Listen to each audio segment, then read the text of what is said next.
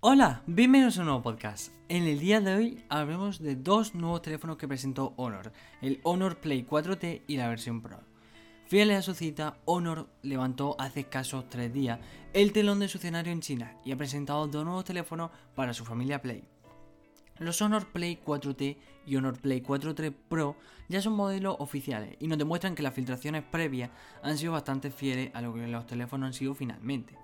Nos encontramos ante dos modelos con especificaciones de gama media y potencia media, uno más básico que otro, obviamente el normal es más básico que el Pro, que aprovechan para colocar la capa Magic UI 3.0 sobre Android 10. Indicamos que es poco probable que abandonen China, al menos no sin algún cambio. Por cierto, también sin servicio Google como era de esperar. Veamos más sobre ello. Honor ha optado por montar procesadores Kirin para sus dos nuevos retoños, y ha optado por el Kirin 710A para el Honor Play 4T con 6 GB y 128 como única opción y el Kirin 810 bastante más potente para el Honor Play 4T la versión Pro superior obviamente con 6 GB o 128 igual que el normal o 8 GB de RAM pero 128 igual. Los dos modelos soportan tarjetas microSD de hasta 512 GB para ampliar sus respectivas memorias internas. También hay diferencias en las pantallas, con el Honor Play 4T apostando por un panel IPS LCD de 6,39 pulgadas perforado, con un ratio 19 y resolución HD Plus que se configura en 1520 x 720 píxeles.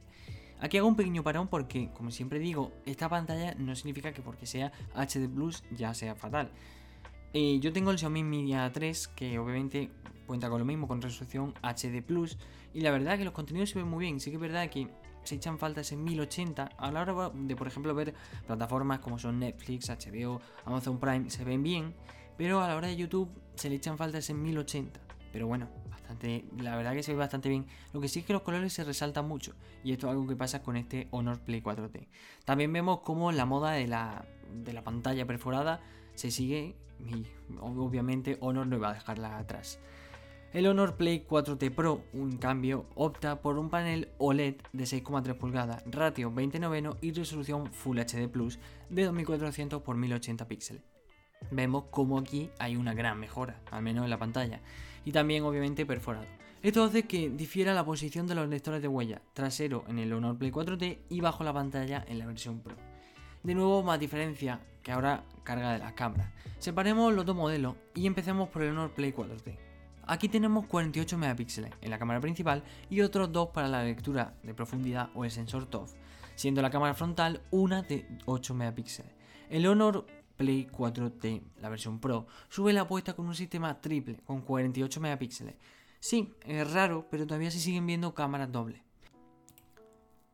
También vemos un sensor de 8 megapíxeles que se encargará del super gran angular y 2 megapíxeles para lecturas de profundidad o como decíamos sensor TOF. A cargo de los selfies se queda un sensor de 16 megapíxeles. Por último, ambos modelos comparten la misma batería, pero con distintas cargas. Ambos cuentan con 4000 mAh, pero uno, la versión normal y más básica, contará con carga rápida de 10 vatios y el modelo superior o la versión Pro contará con carga rápida, esto la verdad me deja fascinado, de 22,5 vatios. Los dos teléfonos llegan con Android 10 corriendo bajo la capa Magic UI del fabricante chino y ninguno de los dos cuenta con los servicios Google. Yo la verdad que bueno, hay varios tutoriales para instalar eh, Play Store, instalar WhatsApp, Instagram, que podáis instalar obviamente si os compraréis un Honor. Imaginaos que lo compraréis desde China o si sale una versión internacional y la compráis, hay muchos tutoriales para instalar este Google. Pero el problema es que obviamente no es lo mismo que venga instalado ya de fábrica a que lo tengas que instalar tú. Además de que, bueno, eso ahora mismo se puede. Imaginaos que dentro de dos años igual no se puede, pero vamos, aún así no lo miremos mal porque no tengan el servicio de Google. Sé que eso es un punto que a mucha gente no le convence del todo. Lo veíamos, si habéis visto alguna review del Huawei P40, dejan, está bien la capa, pero todavía le falta mejorar mucho. Pensad que Google lleva años y años y años mejorando todas sus aplicaciones. Huawei ahora tiene que meterse en un mercado muy grande, pero bueno, aún así evitemos eh, mirarlo mal porque no tenga los servicios de Google y miremos como que un teléfono de gama media. Ahora veréis que los precios del cambio son bastante baratos. Obviamente no son las mejores características, no son las mejores cámaras, ni los mejores procesadores obviamente, pero sí que nos indica que, bueno, al fin y al cabo son teléfonos de gama media, media, media baja algunos, como la versión normal, pero aún así son teléfonos que, bueno, llegan para un mercado de gama media. Como digo, si hiciéramos una gráfica de la gama, de toda la gama, la gama baja ocuparía, ¿qué os digo?, un 20%, la gama alta un 30% y la gama media un 50%. Porque al fin y al cabo, lo que más se demanda, queráis o no, porque aunque veáis que mucha gente tiene el Samsung S20, el iPhone 11, aunque lo queráis o no, lo que más se demanda, sobre todo en mercados como Italia, España, igual en mercados como por ejemplo en Estados Unidos diferente, pero aquí en España y en Italia, porque son los mismos mercados, donde más se demanda es la gama media. Y por eso ocupa, no es obviamente un porcentaje real, pero por así decirlo, un 50%. Bien, como hemos comentado, los nuevos Honor Play 4T y 4T Pro aterrizan con tres versiones de RAM y almacenamiento interno en total. Una única para el 4T y dos alternativas para el 4T Pro.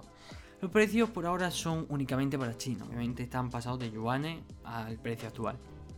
Como decíamos, desconocemos si los modelos acabarán convirtiéndose en teléfonos internacionales y aquí os comento un poco los precios. La versión Honor Play T 4D normal, 6 GB de RAM, 128 de almacenamiento, eh, al cambio serán unos 156 euros. Vale, si estos teléfonos llegaran aquí, igual podrían ser otro tipo de versiones. Eso lo hemos visto como, la verdad que cuando por ejemplo han salido algún teléfono de, la India, de China, al mercado internacional, eso ha pasado con Xiaomi, la versión cambia un poco. Eh, por ejemplo, cambia la RAM, a lo mejor cambia, cambian pero muy corto, cosas muy pequeñas, cambian detalles muy pequeños el precio obviamente siempre aumenta. Cuando sale a un mercado internacional, el precio aumenta. No tendría que aumentar mucho. Estos 156 euros de la gama más baja, media baja, con 6 GB de memoria RAM y 128, no tendrían por qué aumentar mucho si salieran al mercado internacional. La versión Pro de la misma almacenamiento de 6 GB de RAM y 128 de almacenamiento interno subiría hasta los 196 euros al cambio actual. Y la versión Pro con 8 GB de RAM pero el mismo almacenamiento 128 quedaría en unos 222 euros al cambio. Esto obviamente son aproximados, son 221,8 y tal, 222 euros. Bien, como veis, no son teléfonos caros, pero es que no son eh, prestaciones muy buenas tampoco. Y también porque al fin y al cabo, si alguien busca un teléfono que no valga mucho, no tenga tampoco grandes características, pero no valga mucho, pero bueno, veamos cómo cuenta con el último sistema operativo, Android 10, cuenta al menos con una buena pantalla. Sí que es verdad que lo que si pudiéramos sacar algo malo, lo principal y lo que obviamente nos pasa tanto en teléfonos Samsung como en teléfonos de Honor, que sepáis que como la submarca de Huawei, pasa de que no tienen servicio Google y eso al comprador no le gusta. Pero bueno, habría que mirarlo sin decir esa parte mala, habría que mirarlo por sus características, porque su precio no supera los 222 euros en la versión más, por así decirlo, la mejor versión Pro. Y bueno, este es el teléfono, no sé, contadme un poco qué opináis. Sí que es verdad que la pantalla en la versión normal deja un poco que desear, pero lo que os comentaba es igual que en el Xiaomi Mi A3. Que no veáis por características. Lo mejor es ver el teléfono en mano y de ahí opinar. Yo cuento la opinión conforme a características, pero los usuarios, yo desde la parte de vista de usuario, yo siempre intento opinar cuando al menos he probado ese tipo de pantalla. Por ejemplo, como digo en el Xiaomi Mi A3. Pero bueno, hasta aquí el podcast de hoy. Esperamos que os haya gustado. Si es así, no olvidéis darle me gusta, suscribir para no perder ningún podcast y compartirlo para que lleguemos a más personas. Muchísimas gracias por escucharnos y nos vemos en el siguiente podcast. Adiós.